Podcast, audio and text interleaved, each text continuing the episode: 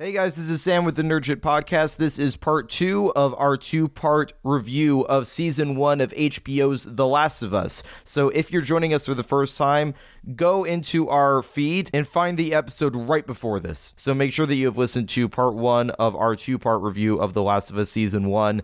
And this is also a spoiler heavy review for the entire season. Thanks, guys, and enjoy. Nerd shit, nerd shit. So All right, let's get into it, y'all. Bill and Frank, the love story for the ages. This this little Ah! bottle, this little bottle episode. Nick Offerman and Murray Bartlett. This is the biggest deviation from the games. There is kind of an implied history with Bill and Frank, but I'll go and tell tell you, Liz, and, and any listeners who haven't played the game. In the game, you come into Bill's town. Bill is alive and helps Joel and Ellie, but Frank has has recently committed suicide, and you find you find like Frank is like hung himself or something like that. Bill is just a broken, bitter old man at that point. Oh no. What they do on the show, first of all, they so they actually get us to like really get to know this couple, which we don't really get to know the two of them as a couple in the game at all. But they also set up an ex an expectation of game fans that the same thing is going to happen in the game that happened uh, happened in the show that happened in the game, and then they completely pull the rug out from under us. It's like, nope, that's not going to happen. It's a tragic ending, but it's actually a happy ending. And It that's is a happy and, and that's what's so beautiful Yeah. about it is is they they both got to they both got to end their lives on their own terms and they and they got to end together. And it's it's a beautiful beautiful story. That game scene sounds sucky. The more I read about the game relationship between these two, I'm like, oh, that was super tragic and unhealthy and just really leaves a bad taste in the mouth. And then I compare it to this episode and I'm like, yeah, this this was a really good change. That was a really smart change there. Apart from also being I don't normally like to say it's like, well, there's clearly a best episode of the show, but this is the best episode of this show, and I love the rest of the show Yeah. too. It's just this one is simply something completely different. So okay, so here's my thing about the version of it from the game versus the version of it in the show. I actually don't necessarily even think that the game version is worse. It's just it's different. It's definitely less emotionally affecting, but it it still works in its own way. But weirdly, even though it's an opposite kind of story, both versions of it actually do strangely have the same effect on the overall narrative, which is in the game Joel sees Bill as this bitter man who's lost everything and he he realizes I I have the potential to become this and that's what causes him to start to want to open up to Ellie is so that he doesn't become that. In the show, it becomes he sees what Bill and Frank had with each other and the idea of Bill protecting Frank and he comes to the same conclusion just from the opposite stimulus of this is what I could have. I could end my life being fulfilled and having protected somebody and having loved somebody. But I, I actually think it's weirdly a- an equally effective way of, of expressing the same basic idea. It's just the show version is a much more beautiful story and makes you feel something on a deeper level. But at the same time, in a video game, they're not going to stop. That's why, why, why I think Right. the- They're, they're not going to stop and say, like, hang on, we need to spend uh, an entire act of this game playing through a completely different genre for. Hang on. like- Exactly. it's it's like we're just gonna this is gonna be like the romantic drama part of it that's gonna have hardly any video game action in the middle of it. Like at the end So of the day, like it has to still be a video game. of The Last but that's why I think that this change works so well is because they're able to express the same basic idea, even though it's kind of the opposite story. But they're able to use the the TV show format in a way of let's let's do this in a very different way than what the game did but it's still so true to the original intent of the game, even though it's a very different expression of that. I guess is kind of the point I'm making. No, I get that. I get that. Can I have a moment just to rant? Yes. Can I Sure. just have Go one ahead. moment just to rant? The Last of Us did what The Legend of Korra, wanted to do and was not able to do because people are so fickle. The Last of Us did what they tried to do in The Walking Dead in 2015 when everybody was up in arms because there was a gay kiss on TV in a, in a mainstream show. The Last of Us did what they tried to do in Star Trek with Sulu. The Last of Us did what they were trying to do in Star Wars and ended up giving us just a lesbian kiss that they could cut out on any other country. The Last of Us gave us gay life. People argue about the gay agenda. You know, what's the gay agenda? What are they doing now? The gay agenda is that they just want to live. They want to survive. They want to have a comfortable life. And in the end, they want to be grow old together and die together. And The Last of Us gives us that in one show. In one bottled up show, The Last of Us gives us gay life and what we want in one fucking episode. It is gorgeous. It is beautiful. I mean, I am so glad that they went with the cast that they went with. I'm glad that they weren't pretty little twinks. I'm glad that they weren't effeminate. There's no stereotypical thing about this.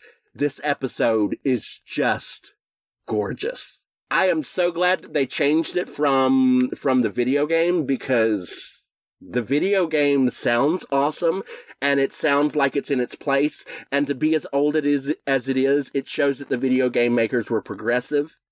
So I really enjoy that. But what they did with this episode was just gorgeous. The ending is the perfect ending for these characters. I love what they did with it. I don't know. In shows, there's that old concept of, oh, you have your gay characters, you're going to die off. The Last of Us, it's totally different Yeah. because, like, okay, first of all, everyone dies off. Yes. Like, a lot of people that you love die in this show. That's just kind of given. And secondly, they died of old age, one on the cusp of dying of natural causes, and the other Yes. because he had lived a very long and much more fulfilling life than Yes. he had ever thought that he could possible. Like, if you have to go out in an apocalypse, that's the way to go. Yeah. They lived their life on their terms. Yeah, and I love that they spent the time showing that it wasn't a perfect relationship. Yes. Um, that they did talk about. It's like, look, we argued a lot. There were plenty of days actually that were quite bad, but on the whole, they made it work. To, like that's what I love about it. It is such a real, real relationship. Um, Yes. Ah, it's so beautiful. Uh, it's it's fantastic. even looking past the LGBTQ part of it, when Frank gets to choose to have a peaceful ending and to end his life when he wants to because he's tired. And then Bill, Bill's message of that twist of Bill saying, you are my purpose. This is not, this is not some tragic ending. I choose this. I don't want to go on without you. It is so, so good. Such a beautifully written episode from beginning to end. Yeah, this this was the episode um that got my brother to like call me fiercely because I hadn't started watching yet. You know, three episodes in, I know it came way too late on this show. That was the episode where he immediately called me up and was like, "Dude, you have to watch The Last of Us right now," and he was right. they did it right. They did something. It's this episode will always go down in history for me because it is done so well. I I think this episode will go down in history as as as one of the all time great television episodes. I know I know that it's Yeah. I know it's so new and it, it's it's a bold thing to say that already, but I, I honestly do think that this is going to be looked on as a classic episode of television forever. Absolutely. I honestly I do. will say, I do want to talk more about the rest of the show because there is a lot to ponder. If this was a just a mini episode, if it was just this show, this would be a 10-10 already. But we do have the rest of the show to talk about. and it's not necessarily going to be bad stuff because again, I actually really like this show. But The rest of the show is amazing, but this episode is my favorite.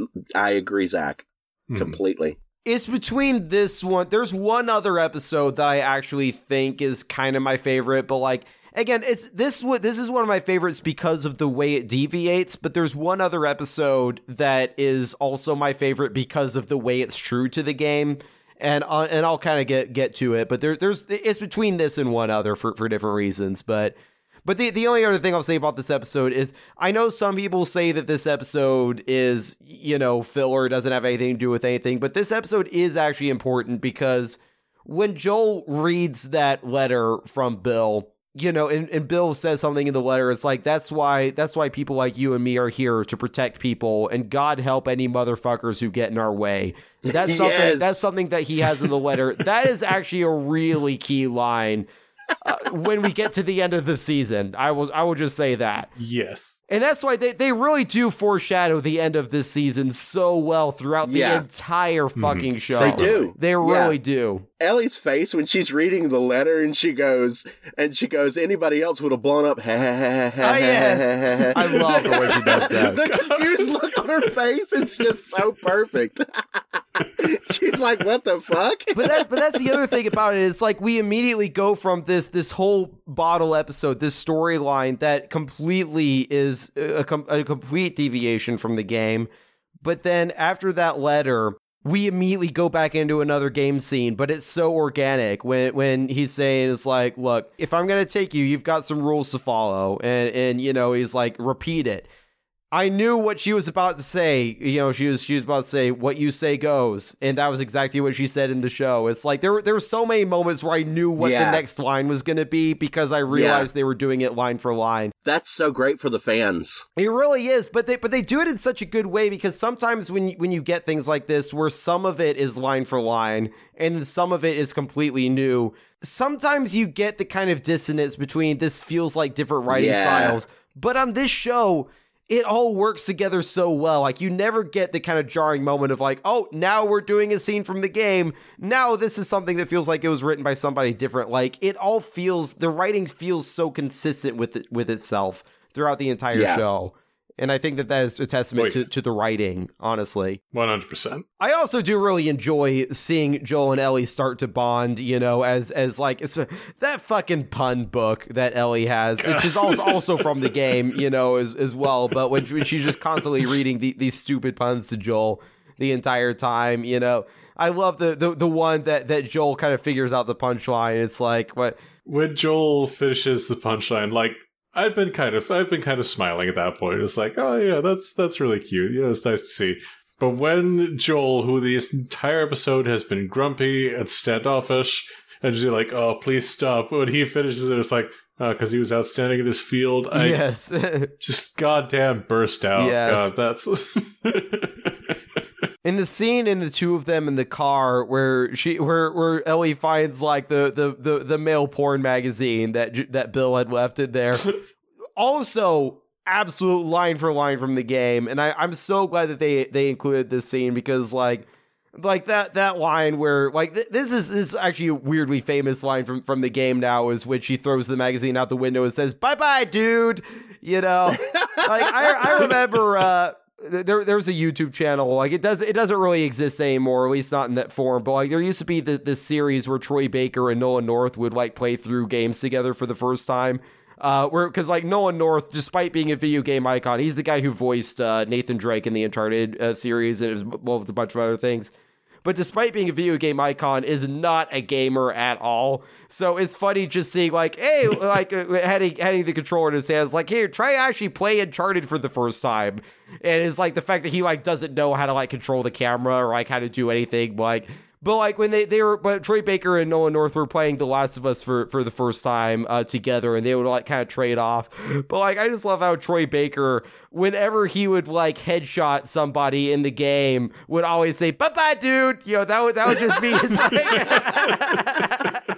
I love right before she's like, "Why are the pages stuck together?" and Joel's like, "Uh, uh, uh, uh." I know uh. Joel's face like, oh, and she's like, "I'm just fucking yeah, with just, you." I'm just fucking with you.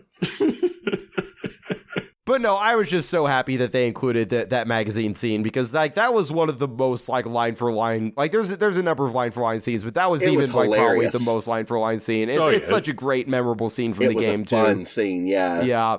Uh, what about this Kansas City story arc? Uh, But before we get into the whole uh, Kathleen and Henry and Sam thing, like the, the the scene where they're ambushed in the city, um, I think it's interesting because like the, the scene where Ellie has to shoot the one guy that's attacking Joel does mirror a similar scene from the game, but in the game she shoots and kills the guy immediately.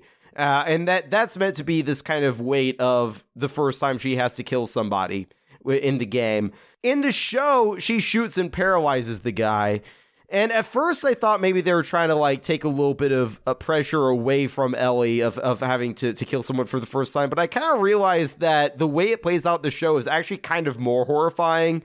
Of like having to shoot someone, paralyze him, and have him just beg and beg and beg for mercy, and having to hear his pleas before you know Joel just just finishes him off. Again, it's one of those things where it worked in the game. It also works in a different way in the show. Yeah. you know, sometimes necessary is, you know, a feeling of like dehumanization of the enemies. Like, oh, it's just a bad guy. You, you know, you shoot it, it's dead, it's whatever. But just having him, you know, beg and try and get along. It's like, you know, I'm sorry, you know, I'm actually a decent person. We didn't mean to. And it's effective. Reminds, you know, exactly what is being done. I also like that Ellie you know, this is kind of the first time we see her doing it, but I like that Ellie is actually not. I like that Joel is more worried about her seeing death than she is, and that she has seen more death than he would like to believe. Um, that he's trying to keep her more innocent than she probably ever was. Yeah, I love that he. I love that he's uh, keeping her from the gun and everything because he doesn't want her to have to be the one to kill. But this begging scene, it shows how vicious he can be and how he knows that if he doesn't put down the threat, it's going to come back to bite him in the butt. Exactly. It's just something he's learned from Sarah. exactly. Yeah. That's why he doesn't give mercy, and you can understand it. Not that it's the right thing to do. I'm speaking on matters of the apocalypse. I'm not telling anybody to go out there and be violent. But at, at the same time, it really is one of those things of you know you can say the guy is pleading for his life, saying, "Oh, I'm not a bad guy. We can we can make this right." The fact of the matter Just is that guy kill me. was he was in a group that attacked Yeah. them and and threw Yeah. a fucking cinder Right. on their car. Fuck you. You know, Pop pop. Exactly. so I, I'm not I'm not I'm not really even saying that Joel wasn't justified in in doing what he Yeah. did. But at the same time, it's a little bit different, you know, shooting somebody that's actively shooting you and finishing off somebody who's begging for their life and calling for their Yeah. mother. That's a bit of a different thing mentally, you know, to have to kind of go through. Um, Yes. it shows how hardened Joel is in in this in this world. for the for the audience members not only are you taking in how vicious Joel's character actually is you're also taking in the visual of not seeing and just hearing what happens. It kind of it's it's a scary moment. It's a tense moment. Completely, I completely agree with that. You know, Absolutely.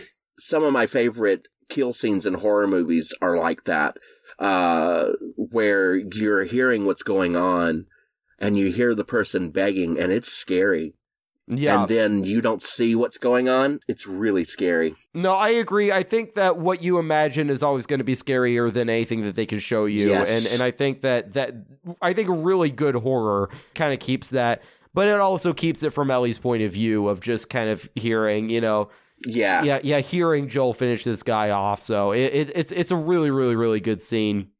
Kathleen is a character who is actually original. She's not in the game at all. Um, really interesting villain. Definitely a villain. But I, I like how, and this kind of shows the complexity of, of the Fedra thing. It's like that these are people who liberated this this QZ from Fedra, and they're just as bad. And Yeah. but which which I think kind of is is meant to you know maybe kind of parallel some things that have happened in history and that still happen now in, in some parts of the world is like you know a government gets overthrown but what if the people that overthrow the government are just as bad as the government that was just deposed type of thing like Exactly. she's a really interesting character. Um, I think that her story actually kind of is to be on, and I'm not going to spoil anything for, for the future, but I actually think that there's aspects of her story that are foreshadowing uh, season two, and I'm saying that based on the storyline of The Last of Us Part Two. At the end of the day, regardless of how wronged she might feel, the fact of the matter is, at the end of her story, if she had just let Henry and Sam go, she'd still be alive.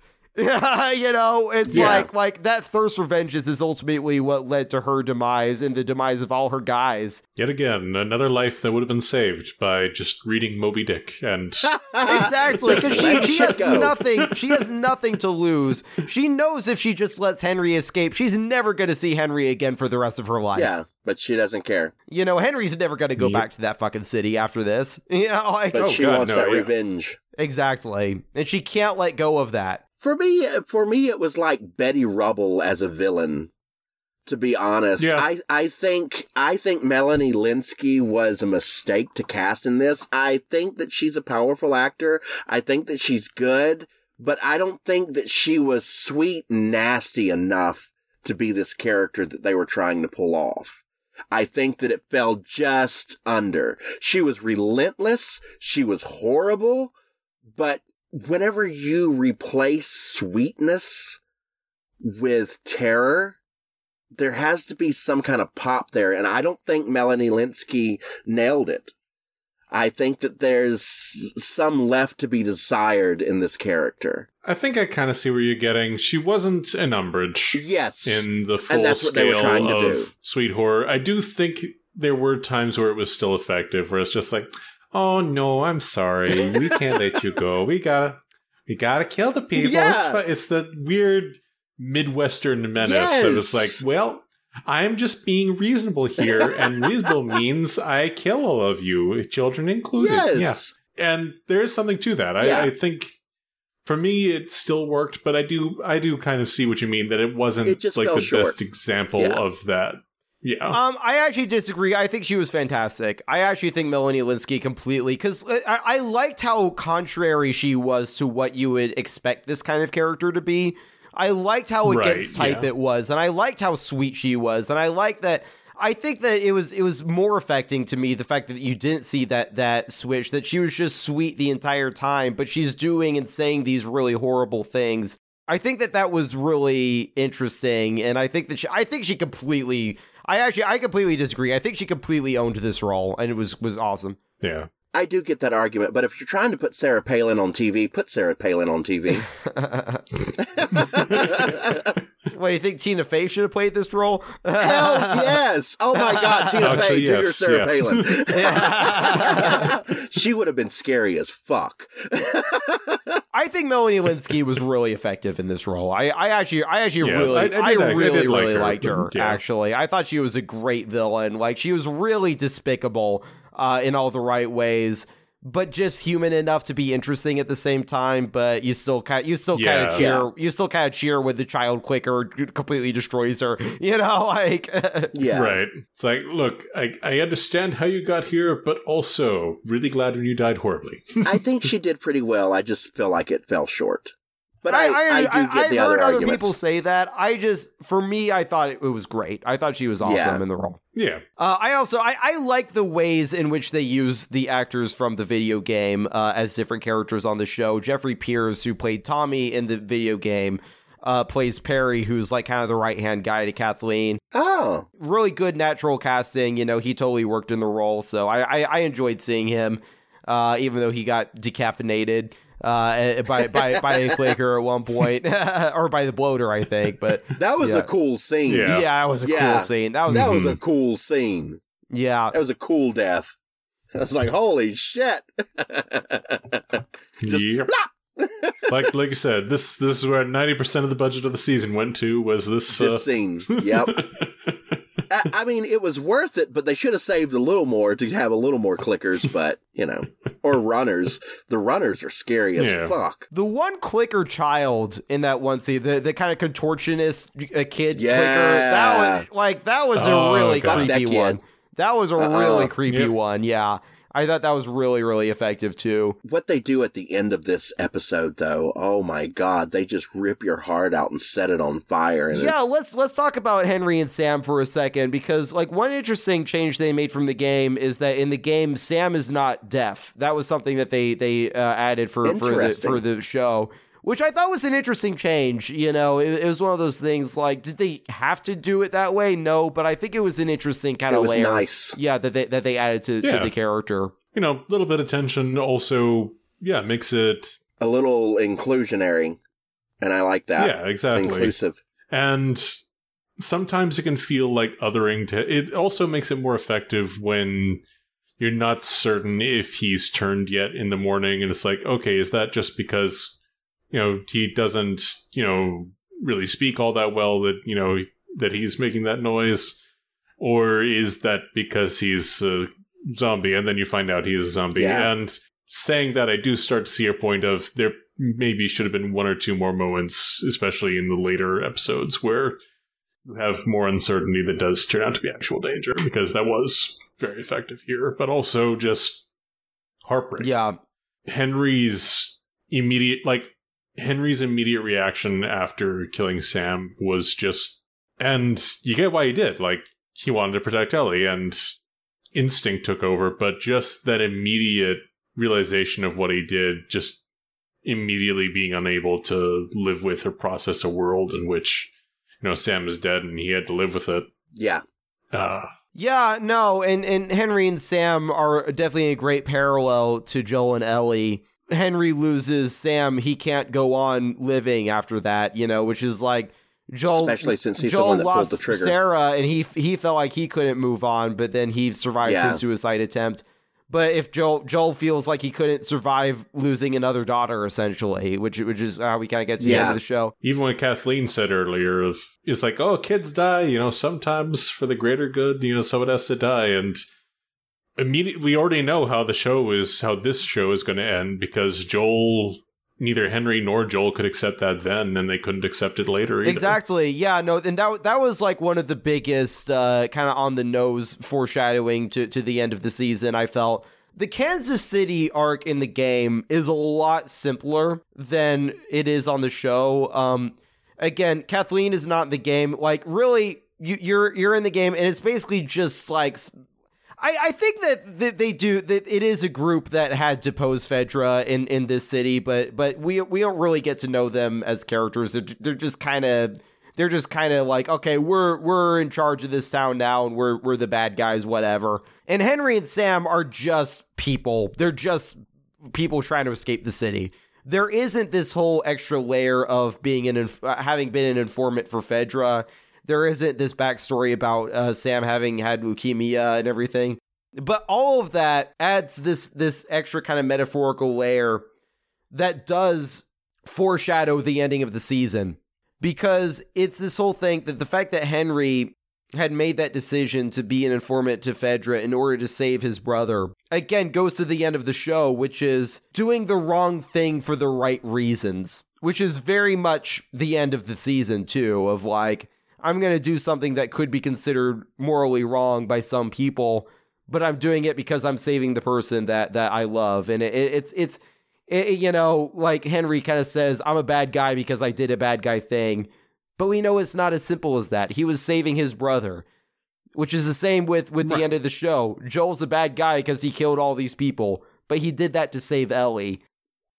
It's it's interesting to, to kind of think about. in this Kansas City scene, I wonder if they really did have to throw overthrow Fedra because there's a lot of crazy ass people in the Midwest who just don't like to answer to laws. Well, the reason that Henry had been, uh, the reason that you know he we was it was such a bad thing as a collaborator is that Fedra was disappearing people. They were going in and finding anyone who just even spoke badly Yeah. about Which is, Fedra which is horrible and with were fascists. killing them off. That's the way they work. Yeah, it's it's terrible fascism. Like there is no doubt that Fedra, particularly that branch, was absolutely awful, and yeah, they should have gone.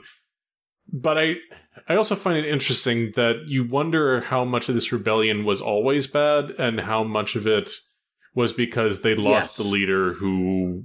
And they they mentioned that it's like yeah, the original leader of this rebellion compassionate. was Yes, exactly. yeah. was compassionate, would very likely have, you know, steered things in a different direction. They didn't get him, they got Kathleen, who is the fucking Yeah. worst. But the guy that her was her second in command was also with her brother, and he agrees with her more than he agreed with her brother. Well, it's what he You says. know. It's like because I, I think that he was initially all in with the brothers' cause, but as he said, things didn't change with him; they changed with you. So I think that his Yes. loyalty shifted because of that. You know, because she was the one that actually got it done. You know, for for Yeah. better or worse, she mm-hmm. was the one who actually got it done because she is more ruthless. But at the end of the day, sometimes you you need that that compassion too. And again, if she had just forgiven and forgotten, she'd still be alive. Yeah, Yep. just moved on. Exactly. I think that aside from again, long, long time is is definitely a, a- one of my favorite episodes. I think my other favorite episode is Kin, which is the episode where uh, Joel and Ellie find Tommy and Maria's settlement.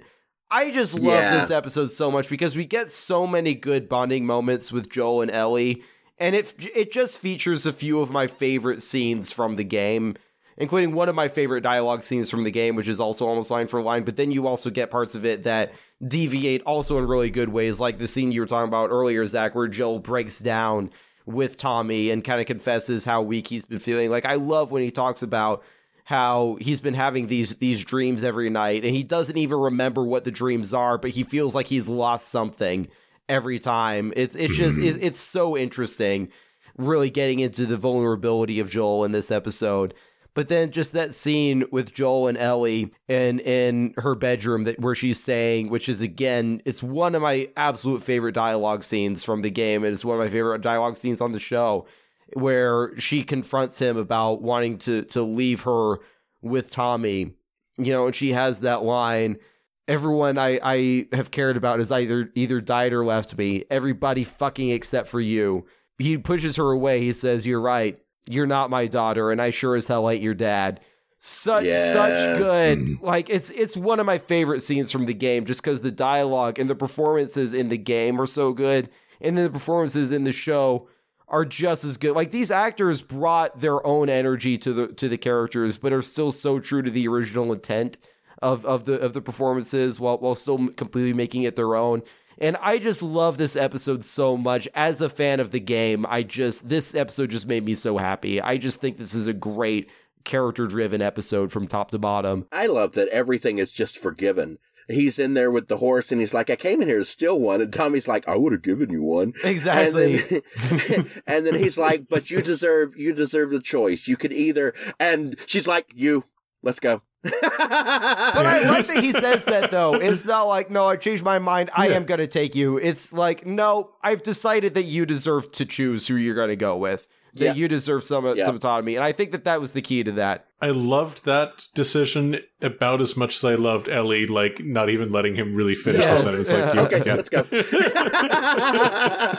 it's so beautiful. I love what they kind of tell you about Joel whenever they're setting down, and uh, Joel tells Maria, "Can we have a family meeting really quick? Just a family? Well, she is family. Just me, my brother, and kind of my adopted daughter. It's Yes. complicated. well, she is family. God damn it." I like that she has to, like in the last episode, she has to say, no, no, no, no, he suffers from asshole voice. oh, I Joel, love the asshole voice brother. thing. Where it was just like, oh, so we would have a problem, right? Yeah, we got no problem. Why'd you What's say it like that that? tone? Why'd you say it like that? he suffers from asshole voice. No, no, he's, he's just he just sounds like that. He, he means it.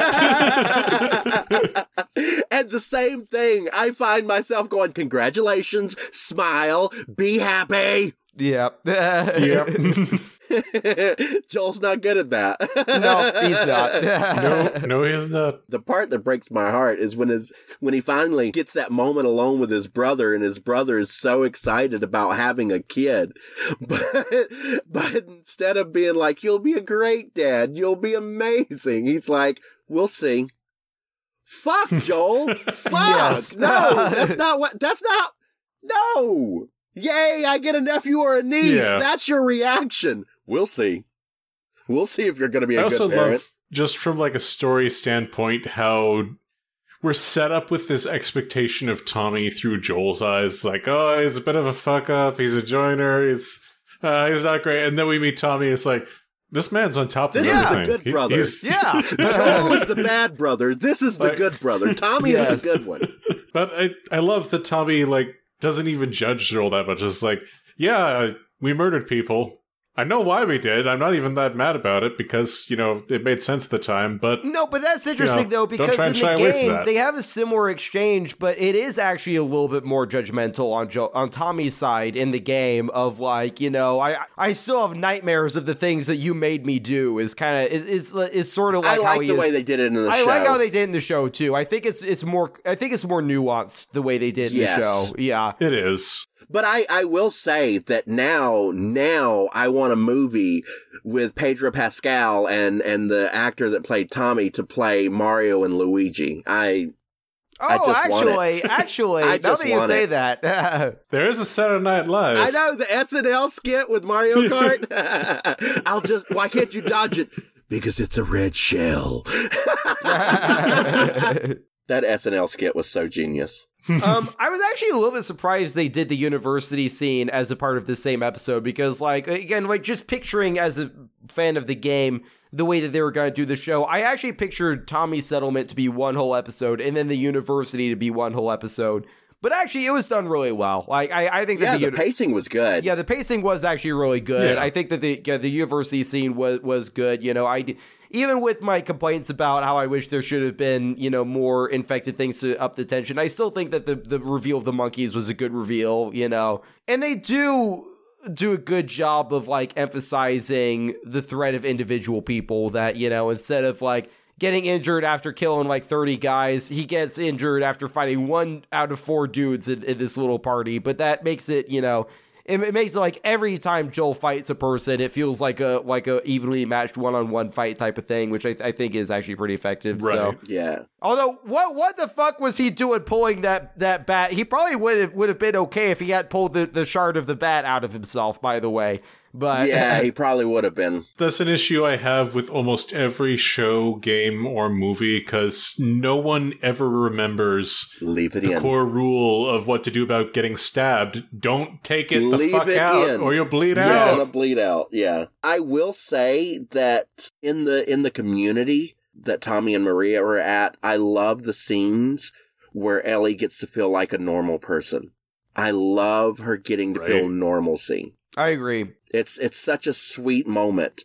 It's such a moment where you do feel relaxed and you do feel, oh, there can be something worth fighting for. And I don't think Ellie Ellie or Joel gets that enough. No, I agree, and also her reading the diary of like whatever the like the girl who uh, had owned the room beforehand, and being like, Yeah. this is this is what this is what kids were worried about back in the day, you know, boys and clothes, and like like it's Mhm. it's interesting to kind of see the perspective of of somebody who lived before the apocalypse as opposed to her who was born afterwards. I I do wonder if Joel is too broken to be received into a community like this though. I don't know. It and that's that's the thing is I honestly don't know. It I think that he might be able to adjust to it. It's it's as you said earlier, uh, Sam, that he was for 20 years he was on autopilot just doing whatever was strictly necessary. Which he starts to come out with Ellie. I think if he spends time in a community like that, he'd be able to actually start focusing on himself. I think he would be able to integrate into that eventually. And a lot of that is his relationship with Ellie shows that the little bit of spark of normal humanity, of of being able to appreciate love and humor and soft moments and tenderness is not wholly gone from Joel. It's extremely buried and bruised and, you know, cut to pieces, but it's not gone. Yeah. Um, I'm not going to comment on the speculation because I've played The Last of Us Part Two and I know the answer to this. So Fair enough. So he is too broken to but be either in a, but in a either community. play either play the second game or wait until season two and you will have an answer for that but Yeah. Left behind is the episode that's actually based on it's actually based on downloadable content uh, that was released after the first uh, last of us game but before the second game which which kind of tells the story of ellie and riley in the game there's a story beat that i'm not going to say is exactly better, but I think it works in a different way that I enjoy as opposed to what they did on the show, which is in the game, Joel gets injured at the university. He falls off the horse, cut to black. We cut, come back. It's winter. and we're now playing as Ellie and hunting a deer, and that's the next thing that that happens. So we don't know what has happened to Joel. For all we know, Joel is dead. Especially since, from a meta game standpoint, we're now playing as the other character. So it's like, well, the game can still continue because now we're playing as Ellie, type of thing. By having the le- the Left Behind episode and doing it with the framing device of Ellie trying to save Joel, they kind of ruined any chance of having that particular reveal of Joel being alive as they kind of did in the game.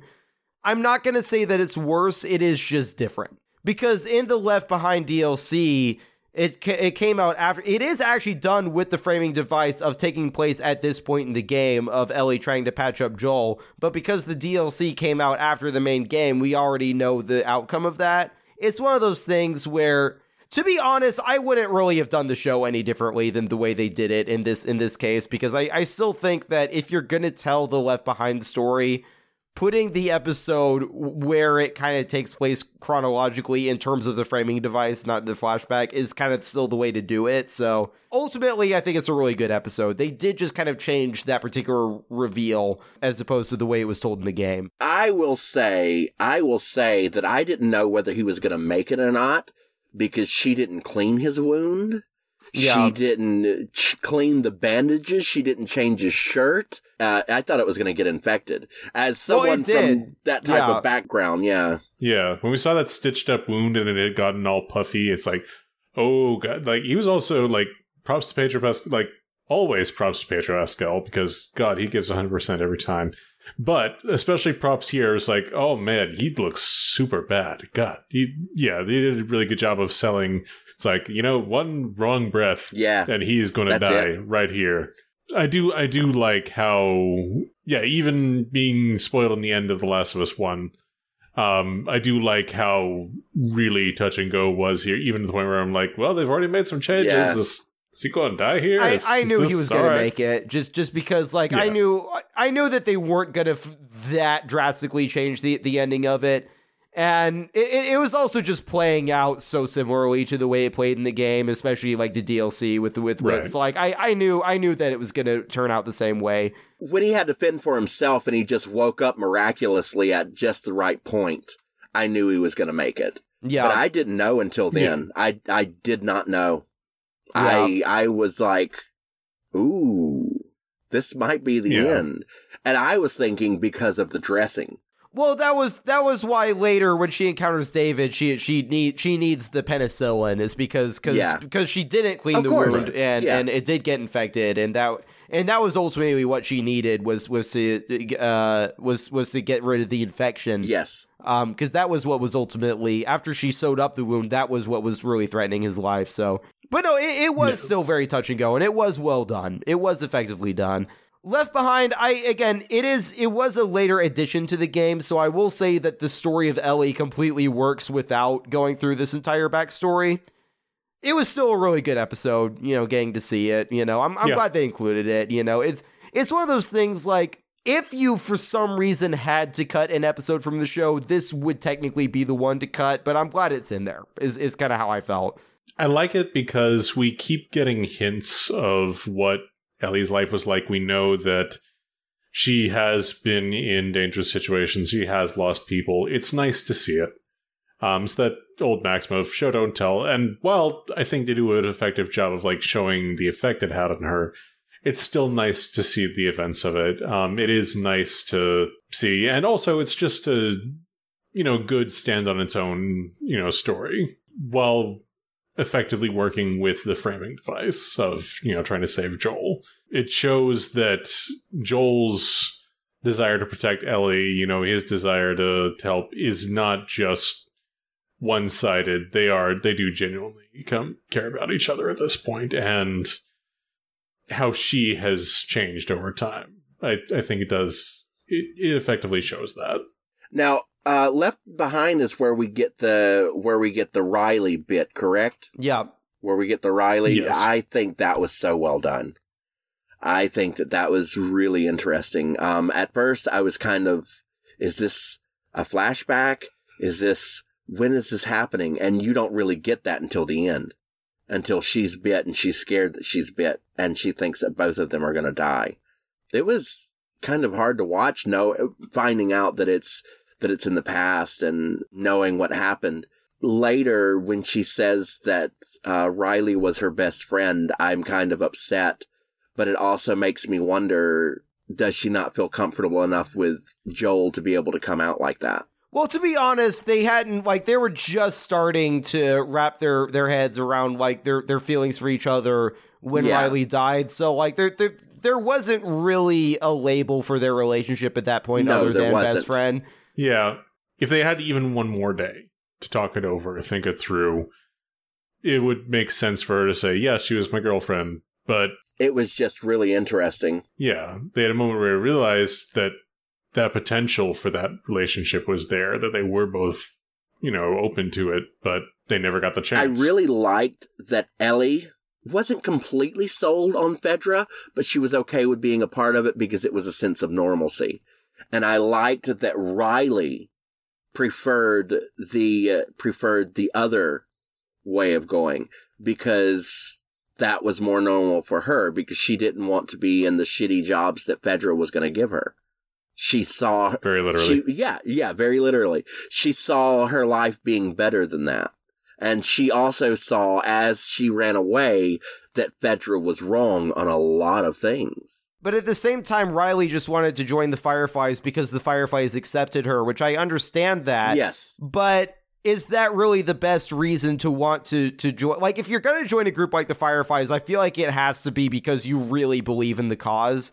Because otherwise, it, it just it doesn't feel like because you you really got to think about the fact that like, look, you're making pipe bombs. Those are not just you know like I Yeah. don't know. As an adult, as an adult who lived before the fall of society, yes, I absolutely agree with you.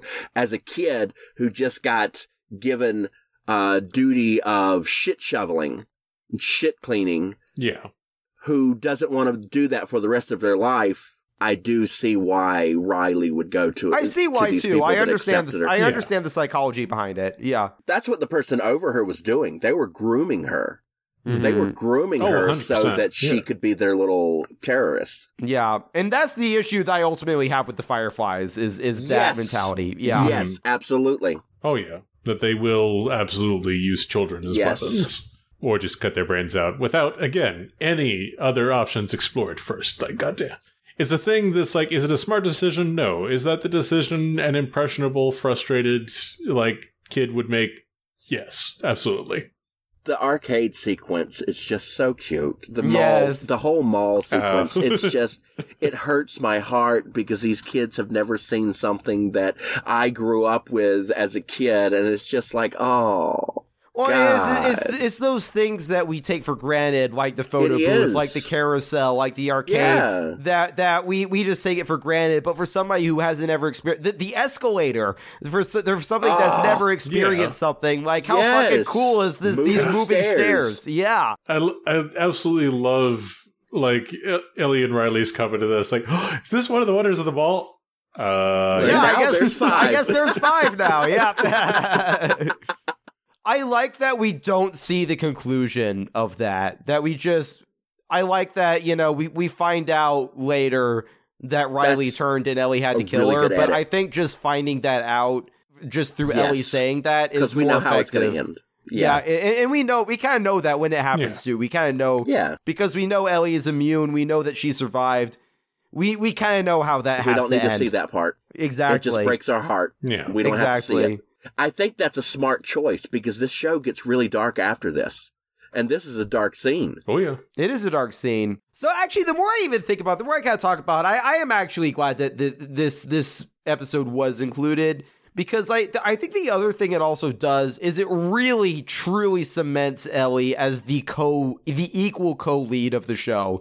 Because Yeah. we got to see Yes. Joel's whole backstory with Sarah. Now we get to see Ellie's backstory. And I think that that cements her because Joel's barely in this episode. It's like he's like conscious the whole episode, the two scenes that he's in it. Right. Especially since we do start the show by telling Joel's backstory, Yeah. later going back and telling Ellie's backstory and having a very Ellie centric episode. And the episode after this is also very Ellie centric. It really cements her as the equal co lead of the show. And I think that that was actually really necessary to do. Um, the David section from the game is actually my favorite section of the. So the game is is divided into these four chunks that represent the four seasons. And winter is the section where you mostly play as Ellie, and it's the David section.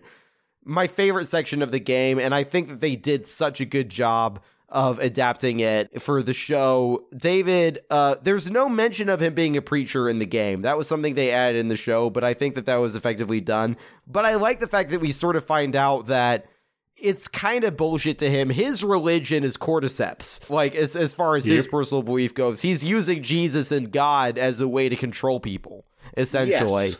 And I think that again, seeing more of that community in the show, I think was an interesting. It was a really smart and interesting addition to it. I think Scott Shepherd is the actor who plays David. Did such a good job. Is so creepy. He has such interesting uh, small choices as an actor, but he does such a good job playing this character. Just remember that if you're in the apocalypse and someone comes up to you wearing a preacher outfit, Kill him. Don't Shoot wait. 'em. Go ahead Yes. and shoot them in the face. Just don't Shoot them several don't times. even wait for them to say anything. Shoot them three times. Once for being a creep, twice for being a preacher, three times for the resurrection. Yes. That holy trinity. Yep. It's like maybe I'll find out later he wasn't a cult leader trying to rape and or eat me, but odds are that that is going to be the case. yeah, said he will rise after the third day. Well, not not if I'm waiting there with a shotgun. No, no. That's why we're double tap, children. He rose after the third day, not the third bullet. This uh, episode also features Troy Baker, the actor who plays Joel in the game, uh, plays James. Uh, the, the, he's kind of the right hand Oh. guy of, of David in this episode. Great job, great casting. Again, doesn't feel stunty, doesn't feel jarring. He just completely inhabits the role and does a great job. So I really enjoyed oh, seeing Oh, him play this role, and and they and they gave him stuff to do. You know, it wasn't just a little cameo. So it's awesome that they have cameo. It's awesome that they have things like this because on whenever they usually do things like this, they try to keep the game or or those actors so far away from, you know, the main characters. So it's kind of nice that they do that. Yeah. And that he's playing Oh, a real character too. It's like, as I, I know, like he had said in an interview afterwards that he would have been happy just to like play a clicker, you know, just as like a Yeah. like an unseen cameo. Right, but yeah. then, but they're like like Neil Druckmann, you know, that's the thing. Like Neil Druckmann is the creator of the game. He's also the co-showrunner with Craig Mazin of the show, and so he was kind of instrumental in making sure that these actors were were a part of this project. But but there again, there's nothing that feels stunty about any of those casting decisions. It feels completely Right. natural. That he like he cast these characters as character. Uh, as, he cast these actors as characters that they could play in live action completely, and it's totally natural. Yeah. One of the many issues that I have with David, apart from being a rapist and a cult leader and all that, is that his entire problem apparently could have been solved if he let anyone who was a half decent hunter go out and hunt. Yeah. But uh nope. Pretty much. it's it's just that mix of having that bizarre survival of the fittest. Ah, yes, the strong must call the weak when he himself is so deeply incompetent. Is it's an interesting mix. I, I like Yeah. that. It's all part of the control aspect. I Mhm. honestly wonder what's going to happen to that community after after you know da- after several of their their main guys are dead, and then you know Joel and Ellie just leave the fucking cabin on fire. Uh, it's, it's just it's just Yeah. like. Are there are is that community just fucked now, or is somebody more competent got to rise up and just take charge? You know, it's like I'm sure somebody else will rise up. yeah, Or they'll starve to death. Yeah, all Because right. it's God's way. It's like you gotta you gotta hope that they would do better, that they would move on, but ultimately you do kind of worry. It's like they're probably just gonna have another person like try and pull the exact same shit. One acting choice that Troy Baker makes in this episode that I just love. It's such a small moment, but when when they're eating the the quote unquote venison stew in that hall, but we know it's actually that that girl's father that they're eating. And, but Mhm. everybody that they, they don't know that that they're that they're eating a person and they're they're they're all starving. They're they're uh you know just just greedily digging in. David has no problem eating the stew, but they cut to Troy Baker and he just take he's just taking these little bites and you could tell that he doesn't feel good about it. No. You know, I I love No. that actor choice of he knows what's going on and he accepts it, but he's disgusted. Yeah. Th- That was just a great little actor choice, and I'm glad that the, in the editing they cut to that because it was a good it was a good foreshadowing of of the cannibal aspect of it. It was. Doesn't he Oh, yeah. ask if he's still uh, faithful to him after that scene? It, it's definitely at one point, you know, where he. Yeah. Uh, I think it might actually be a little bit earlier. It's it's a little bit earlier in the episode, yeah, but Yeah. I like that. But yeah, you I do like that cut to and that actor's choice of that character. It tells you more about that character. Exactly. It's like he he accepts David as the leader, but he also doesn't agree with a lot of what David does at the same time, and I, I think it's interesting. When can we bury my father? When we're done eating his corpse. I mean, the the ground is frozen, so it's just not going Uh. to work out. So we're just gonna bury him in the spring. Yeah, we'll bury him in the spring. I, I always gotta wonder, like, once it gets to spring, what's he what's he gonna say at that point? It's like, uh, Are you still on about that? Don't disrespect me. Listen, Yeah, probably listen, to, wouldn't yeah. listen to uh, preacher. funny story. Some raccoons just dragged your dad's corpse outside and just like, know, like. Damn raccoons. Most grisly thing I ever saw. But actually, one one of my favorite things about this section, both in the game and in the show, and I'm glad that they stay true to this, is the fact that they set up when Joel does kind of miraculously turn out to be okay, and then he finds out where Ellie's being kept. They set up the expectation that Joel is going to rescue Ellie from David, but Yes. but Ellie kills David completely by herself, and I Joel think that's an shows up. important Mhm. choice. I love that Joel shows up, but he shows up just too late. You know, he doesn't have to save her from death, but he's not able to save her from having to kill David. And and just the Yes. brutal way in which he has to kill David of just hacking and hacking and hacking with the with the cleaver. And just just the just the effect that that has on her, I think is just it's it's it's a really important moment in her overall character journey. It is. I I love that she's the one that saves herself out of that situation. We need to see more and more of Yep. it on screen. We do. Yeah, completely. So in the final episode, it starts with a flashback that's also not in the game, but a little bit alluded to, but of Ellie's mother giving birth to her, and we find out that the reason Ellie is immune is because her mother got bit, and then after she got bit, she cut the umbilical cord. So that's that kind of made it so that Ellie has the cordyceps, but is not actually infected by it, which I think was was really interesting. Ashley Johnson, again, this is the final step. Ashley Johnson plays Ellie in the games, and she plays Ellie's mother in the show, which was perfect, perfect, perfect casting. Yeah. Perfect casting. Yeah. yeah. You know, even if she hadn't played Ellie in the game, she would have still been phenomenal in this role. Like it was, she played this character Completely. fantastically. It was like, you know, we get one scene with the character, but it's really fantastic, and we get to know so much about her. I love the first thing she tells Ellie. It's like, yeah, you tell him, Ellie. Yeah, Exactly. it's like you just you just keep exactly. And we also see the significance of that switchblade too, that it come came Yes. from Ellie's Mhm. mom because like like in the game she has that switchblade the whole whole time, but we don't have that backstory with it that we get in the show, and I think it's it's a great backstory. You know, it, it, it puts more importance on that object in the same way that Joel was always wearing that watch that Sarah fixed for him as a reminder of, of Sarah. Like Ellie has this this reminder of the mother that she never knew, which is also it's it's it's an important object that she can also stab people in the face with if she wants to. But yeah. Exactly, like all great heirlooms. But but I also love seeing in this flashback we see the connection that Marlene has with Ellie's mother and consequently with Ellie.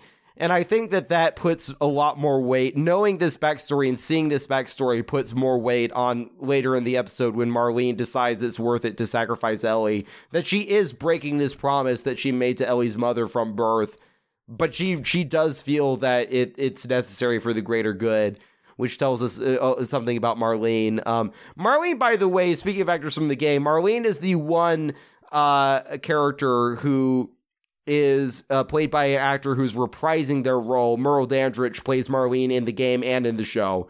Um, and so I was glad that they that they brought her forward as well. Like most of the other, like pretty much all the other recasts, like they make sense.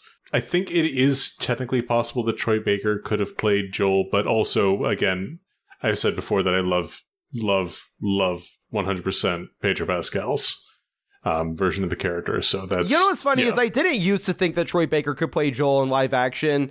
Uh, until I saw him actually in the episode of this show, and I realized, wow, he's actually looking pretty. He's looking a lot more grizzled than, than he used to look. It's like I actually could maybe see him as Joel now because like Yeah. he used to be so clean cut looking, and they might have made him look a little bit like that for the show too. But like, is like you know, I actually could see him playing Joel in live action. But I also think Pedro Pascal was ultimately the right choice for the live action version. Yeah, for, for this version. But nonetheless, still glad that, um, you know, she's reprising the role here as she did a, you know, great job as, in many ways, the anti-Joel, the one who has that affection for Ellie, but, you know, will ultimately try and serve the greater good, even if it's not necessarily being done in the smartest way possible. Before we get into the hospital scene, I just have to touch on the giraffe scene, which is one of the best scenes. It's one it's a beautiful scene straight out of the game. They beautifully recreate it in the show with a real fucking giraffe, which I didn't even realize that until afterwards. Like I kind of just assumed You it was know, CGI, I'm but so like desensitized to CG, and giraffes are so weird as an animal that when I first saw it, I was like, "Oh, that's really good CG." You know, then I looked at it, I was like, "No, giraffes just look Yes. like that." Okay, no, I honestly thought no. They used it like I didn't realize until I read afterwards, but but they used a real giraffe, which is amazing. The fact that they did that, I love that so much. Although I will say, not actually faithful to the game because in the game the giraffe was CGI, but. in fairness, so were all the characters in the entire game world, but this is true. But it's just a beautiful moment of strange beauty. Like I love how strange it is, but how beautiful it is at the same time. And that to me is is The Last of Us, you know? It's like it's this this terrible cold stark world, but at the same time there is something beautiful about the way nature is taking over all these buildings. And then we have we have all these these animals that you know 20 years ago were in some zoo but you know some giraffes got out and those giraffes continued the cycle and they continued Yeah. to breed and that they now Now just it's just a herd of giraffes exactly that live in and the there, there, there's something like i love that joel and ellie are able to take this moment to just appreciate the the strange beauty of this world you know as as terrible as the world is there is there is a beauty to it too There is. And the minute they start Oh, yeah. to appreciate that nature is taking over and, uh, you know, things are getting better because life finds a way, someone drops a bomb right behind them. yeah Those Right. sons of bitches. Yeah, I do also love the discussion that Joel has, um, the frankness about his attempted suicide. too. Like, just the way he puts it is just, you know, I was completely ready to go, you know. Yeah, it's it's a beautiful scene. It's him finally being completely honest and open with somebody, which Yes. up to this point he's never done. Not with Tess, not with Tommy, not even really with Yeah. himself. But it also makes the ending a little harder. Well, I, I just love seeing the dichotomy of Joel at the beginning of the show, as the beginning after the Sarah flashback, Mm-hmm. as opposed to how he is at the end of the show. That Ellie really has given him a purpose, and he's learned how to open up in a way that he hasn't been able to open up before. You know, he starts off with we're talking about. Let's just keep our histories to ourselves. To opening up with Ellie about something, you know, that he's probably not really shared with anybody Yeah. you know, about his attempted suicide and openly talking about his daughter, which he was not ready to talk Yes. about his daughter before, but he's he's now he is it, that that grieving process has finally gone through now that he's found someone else to care about in the same way that he cares about Sarah.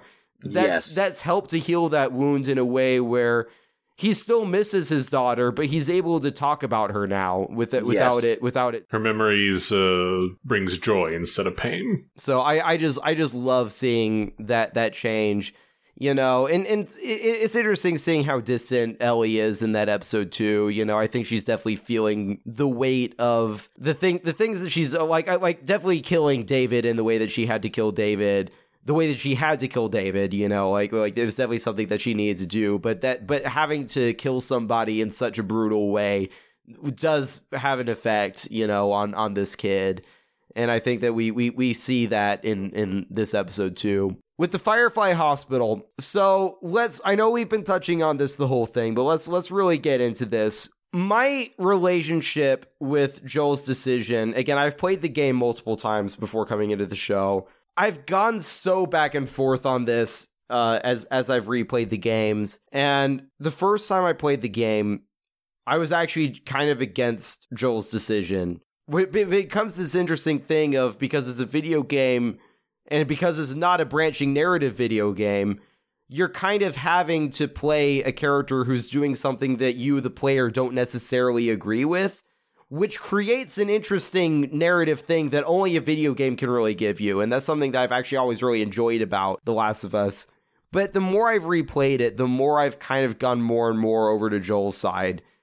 And I actually thought that the show, because the show made made him a more sympathetic character in some ways than the games did, I thought that it would be easier to take Joel's side in the show.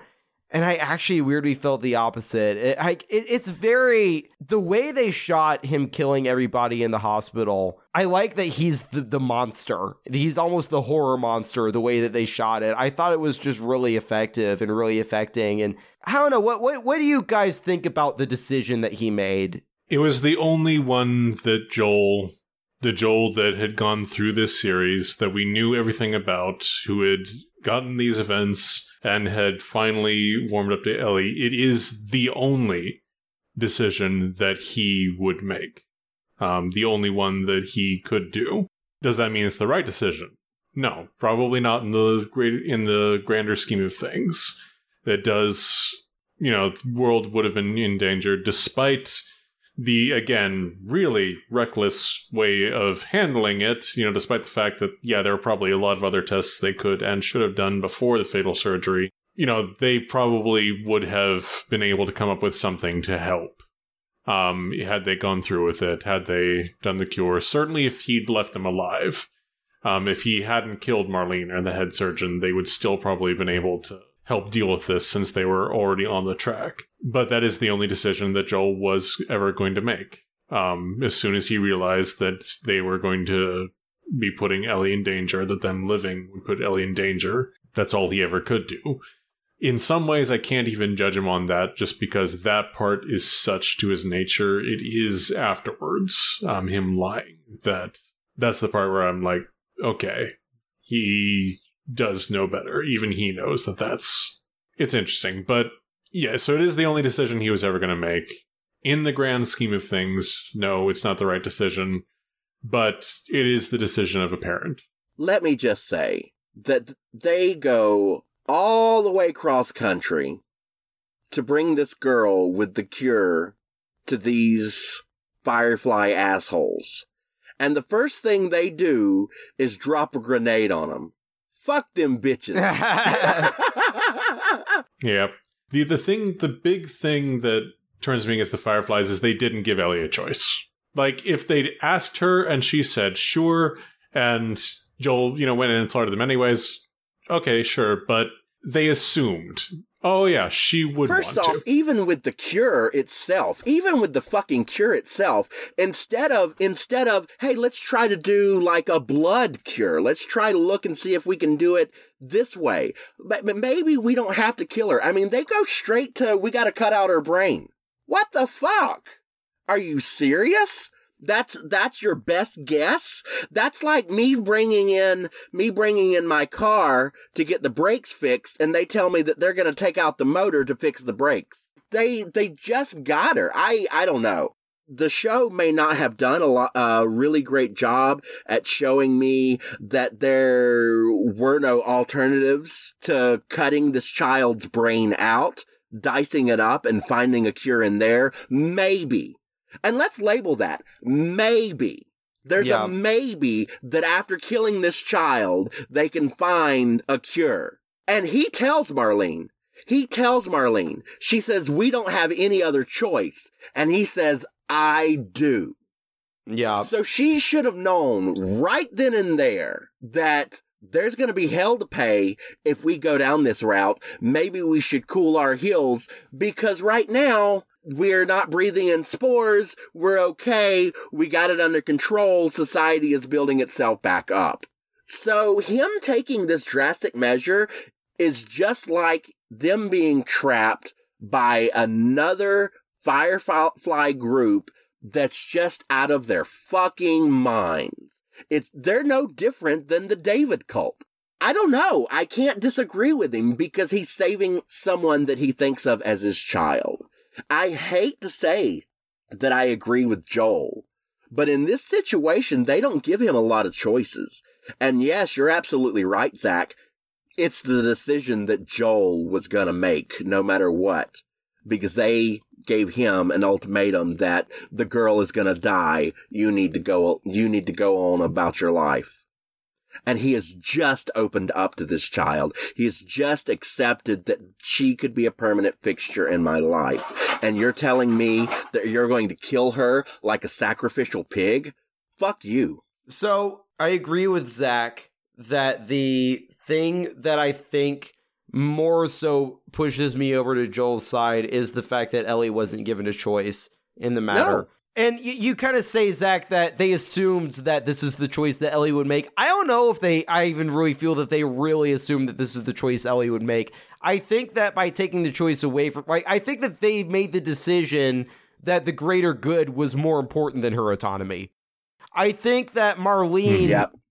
chose to believe for herself that that's the choice that Ellie would have made. And Yeah. maybe it would have been, but I kind of think Marlene's telling herself that to justify it for herself. Yes. I honestly do. And maybe it's I actually think it's very possible that it is the decision Ellie would have made. But I'm Ellie sure it would be. But Ellie had to make that decision for herself. Yes. It's one of those it, it kind of goes down to the idea of bodily autonomy. It's one of those things of somebody's dying and all they need to survive is a kidney transplant. Even if your kidney can save their life, nobody can force you to give your kidney to that person. Yes. If you are dead and you are not an organ donor, they can't take you, your dead body, kidney, and give it to someone else who actually needs it because you did not Yep. consent while you were alive. exactly and i understand i understand that the argument goes down to the slippery slope of like you know saving one person versus potentially saving the entire world and is that worth sacrificing one person is that worth sacrificing one person's choice in order to save everybody else but at the same time it is that thing of you know Kathleen in eh, earlier in the show is like kind of tells Henry it's like no Sam Sam's life isn't worth all of this.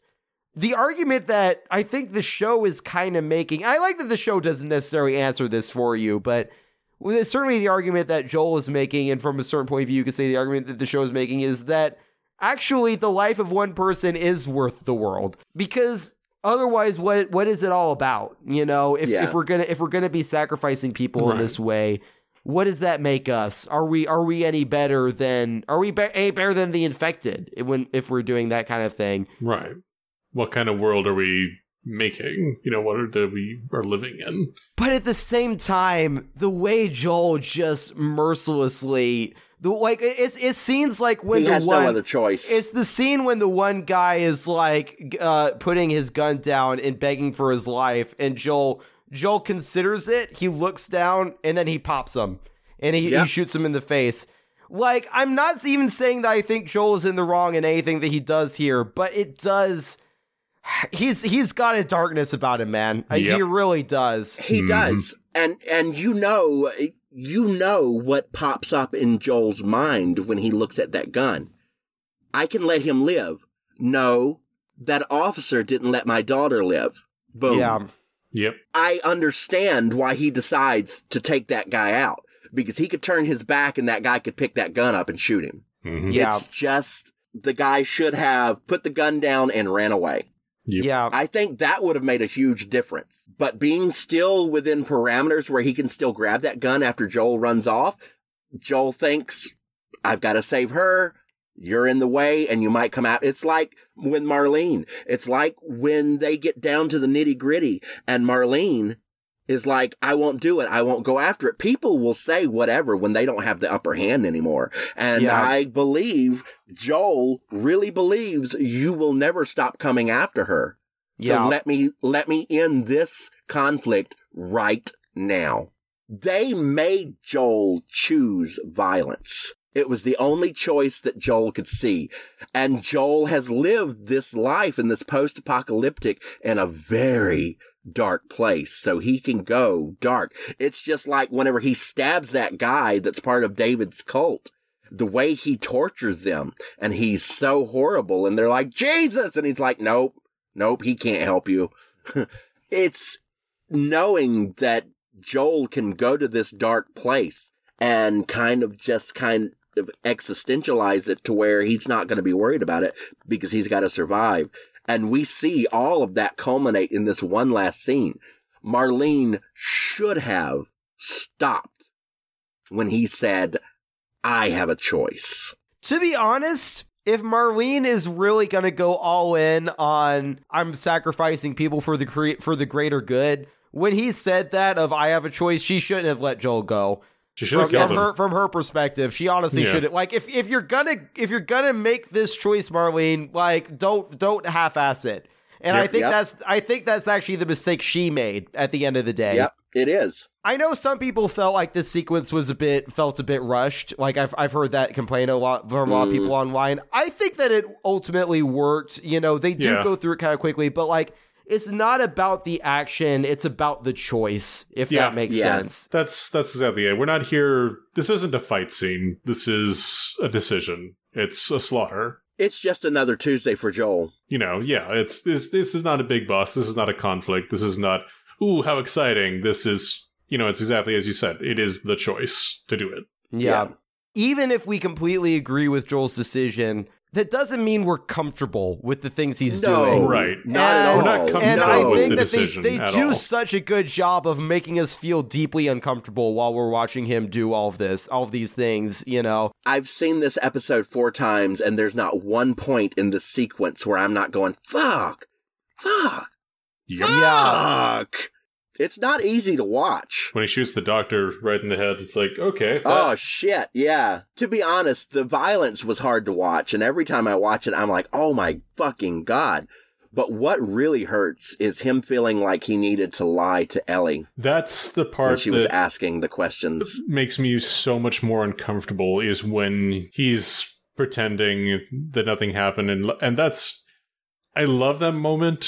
It's so deeply uncomfortable. The fact that she Yeah. had to ask means that she knows. She knows him, yeah. She knows what actually happened. Um, she knows that he did kill people, but the fact that she had to ask, even her acknowledgement when he says that I swear, and she says okay, I don't even think that means that she's choosing to believe him. I think that just means No. she's acknowledging that that's what he has decided to say. Bella comes across as, uh, I don't know. yeah, Okay. like that's just okay. This is how we're going to be from here on out. She's a little uneasy after that, yeah.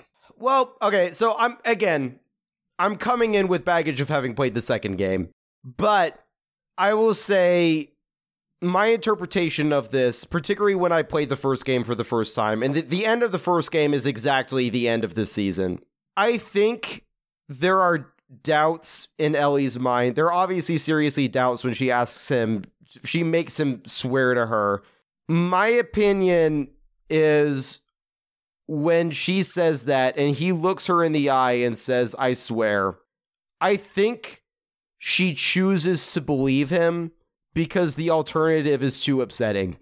Yeah. Hmm. That's honestly how I feel. I think That makes that- sense. I think get she that. makes the I think she makes the choice of I'm gonna I'm believe gonna have you to believe him. because if I don't believe you, I'm never going to trust you again. But that's what I love so much about, again, both what Ashley Johnson does in the game and what Bella Ramsey does on the show. It's not the same performance, but they have the same effect. When when she has that really long moment before she says okay, it's so ambiguous.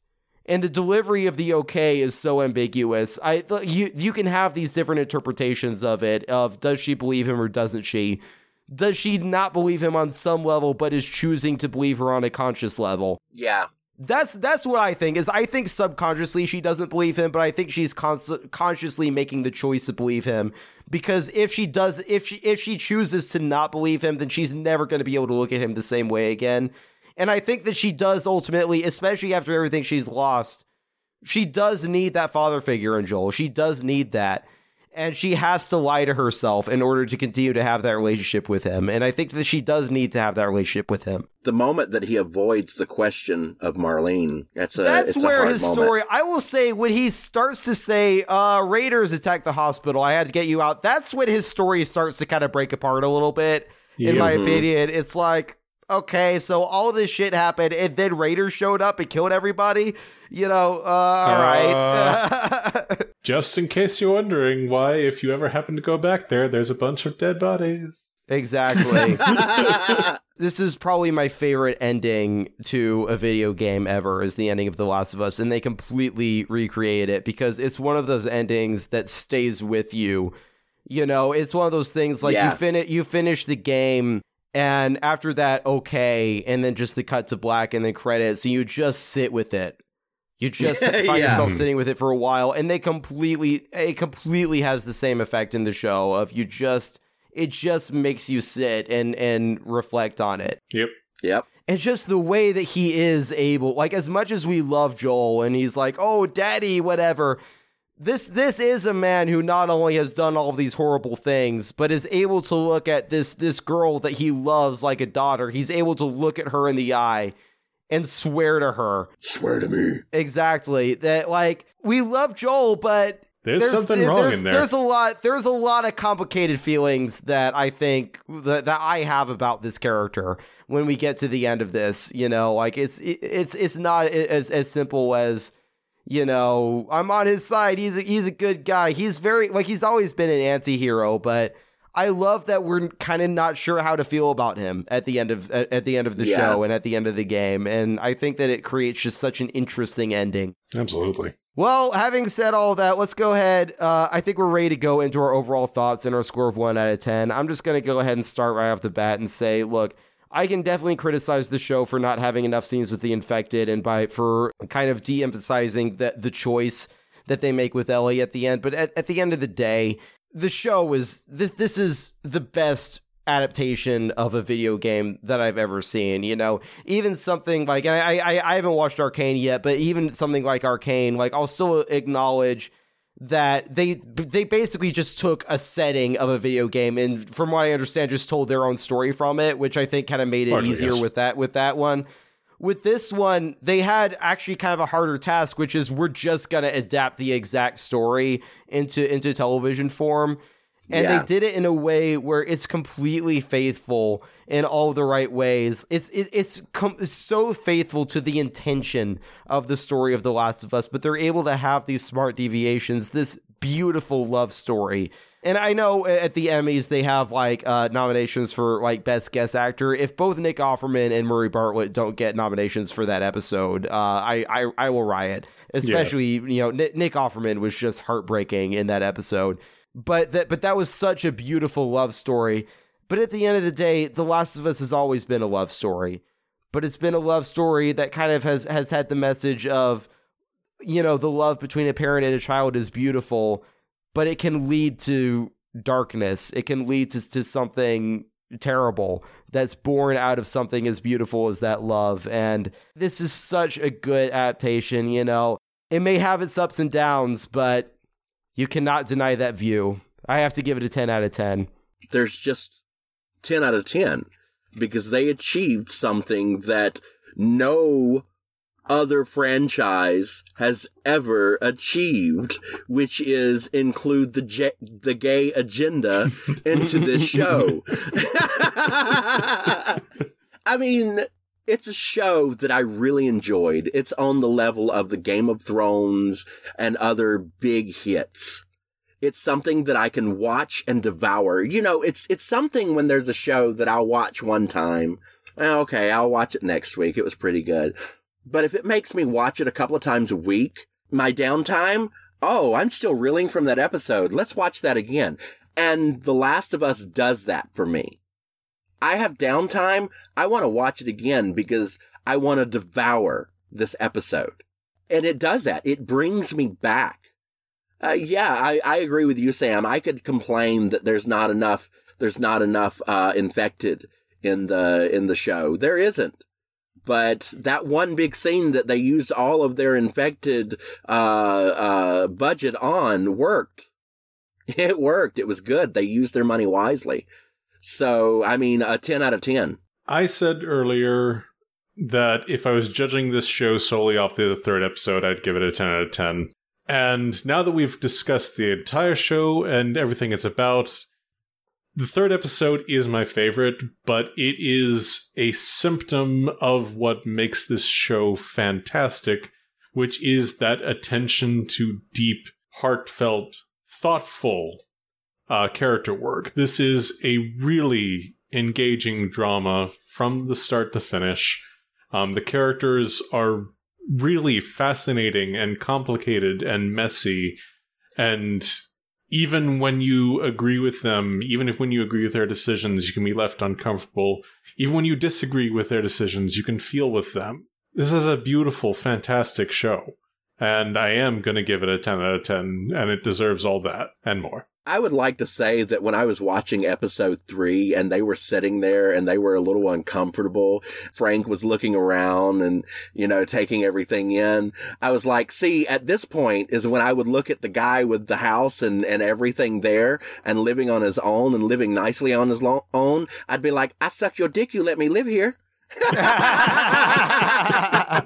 and then everything just kind of falls into place and I'm like, oh fuck.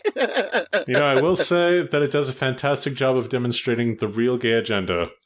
Grow your own strawberries, fix up not only your own house, but the entire surrounding neighborhood, yes. and live a long life with the person who completes you. Is yep, Yes! that's that is the gay agenda. It is the gay agenda. Thank you, The Last of Us, for giving us what we've always wanted. Yep. Yep. I do think I'm gonna love this show for a long, long time. So, having said all of that, Zach, where can the folks find you? Folks can find me on the Facebook as uh, Zachariah Schneider. They can also find me on my personal site, zachariah-schneider-personal.herokuapp.com. Liz, where can the folks find you? You can find me on all social media as the Liz Tory. You can find my uh, production company under Meadow Wolf Films uh, or Meadow Wolf Studios. Uh, and I am producing uh, co- comedic late night stuff for uh, the streaming channel Pagan World TV, which is part of the Roku uh, platform. So check out some of my stuff there. I'm Sam Wilson. You can follow me on Instagram at scwilson underscore actor. You can follow my band Gas Station Boner Pills at the Band of Boners on Instagram, or just search for Gas Station Boner Pills on all music platforms. And you can follow Nerd Shit at the Nerd Shit Pod on all social medias. We are on Facebook, we are on Instagram, Twitter, and TikTok at the Nerd Shit Pod. We release episodes every single week, so make sure that you're subscribed to us anywhere you listen to your podcasts. Next Friday, we're going to be dropping a review of Best Picture winner Everything Everywhere All at Once, the most recent Best Picture winner at the Academy Awards. So if you're a fan of Everything Everywhere All at Once, make sure that you're subscribed to us so you can check out that episode. Whenever they do Last of Us Season 2, we will be there. We will be mm-hmm. here to, to discuss it. I hope we don't have to wait too long, but it is yes. This this is one of the best shows I've seen in a, in a very long time, and I'm I'm glad that they have finally cured the, the the video game adaptation curse. I think is officially over with this and a couple other projects. I think it's officially Yeah. over now, To- and totally I think dead. that Yep. I think we're we're entering the golden age of video game adaptations. So, That'll be awesome. I want to do Oddworld. That'd be interesting. but I, I really do think television is is the way to go with a lot of these now because you're agree. able you're able to get into that that long form storytelling and not have to rush everything together. Yeah. For Zach Schneider and Liz Torrey, I'm Sam Wilson. Thank you for joining us for Nerd Shit. Nerd shit. Not shit. Stay shitty, nerds. Nerd shit, nerd shit. So strap on in because we're talking about the nerd shit.